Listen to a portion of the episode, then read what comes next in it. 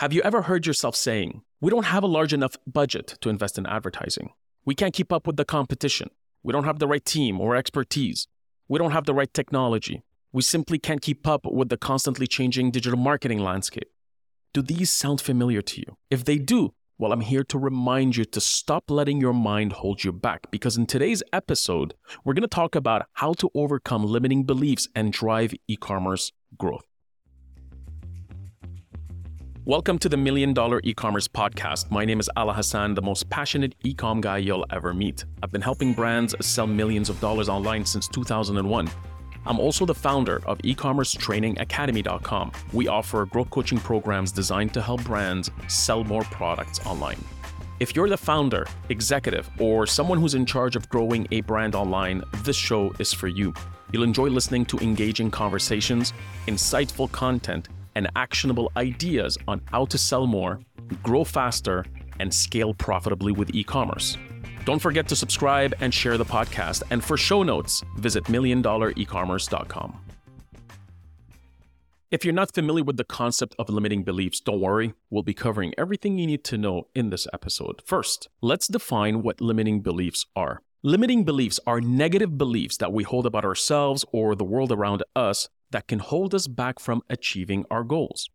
In e commerce, these beliefs can manifest as doubts about our ability to grow our business, a lack of confidence in our products, or even self talk about our worthiness of success. So, why are limiting beliefs a problem in e commerce? Well, when you believe that you can't achieve something, it becomes a self fulfilling prophecy, a prediction that actually comes true. You start to limit yourself and your business to what you think is possible, which can negatively impact your success in the long run. Limiting beliefs can hold back a brand's potential for growth in e commerce. These beliefs can make a brand feel stuck, leading to inaction. So, how can you overcome limiting beliefs and drive e commerce growth? Here are five simple steps that you can follow immediately today to help you solve this for yourself. First, we need to identify your limiting beliefs. Grab a pen, a paper. What are the negative thoughts or beliefs that are holding you back from achieving your e commerce goals? For example, let's say you want to grow your online store sales to $10,000 a month, or even 100,000 or a million dollars a month. What's holding you back from achieving that? Write it down. You have to be honest with yourself about what's holding you back. Lack of knowledge, you don't have the budget, you don't have the technology, you don't have the right agencies. Write every single thing that comes to mind. Now that you've gathered a list of all these beliefs, second thing you need to do is to challenge them. Once these beliefs have been identified, challenge them by questioning their validity. Ask yourself if they are really true. Are you sure that you can achieve those goals, or is that just a limiting belief? Challenge these beliefs to see if you can find evidence that proves them wrong. For example, I cannot grow the business to $100,000 because I cannot manage paid advertising in house. We don't have the skills, we don't have the people. That's a limiting belief. Now, in order for you to challenge this, ask yourself what's stopping us from managing these ads internally in house? It could be that you simply need to possibly sign up to some courses, get some training, find a coach, someone to help you manage these in house. And eventually you'll realize that, oh, we can actually do this. We simply lacked some knowledge. But it doesn't mean that we cannot achieve this. So that's the second thing you need to do. Challenge each of those limiting beliefs. Third, we need to replace each of those limiting beliefs with empowering beliefs. Once you've identified and challenged your limiting beliefs, it's time to replace them with more empowering ones. For example, instead of, I can't grow my business, replace it with I can and will grow my business by focusing on X, Y, and Z. Confidence and positive self talk can help you overcome these limiting beliefs by boosting your self esteem and giving you the courage you need to take risks and pursue growth opportunities. Step four once you have your new empowering beliefs in place, it's time to take action create a plan and start taking steps towards achieving your goals. By taking action, you start building momentum and overcome any doubts or fears that you may have. I like to set SMART goals, goals that are specific, measurable, attainable, realistic, and time bound. SMART goals. I personally like to schedule things immediately. When something gets scheduled, it gets done. That's the way it is. Put it in your calendar. You want to hire this coach? Hire this coach.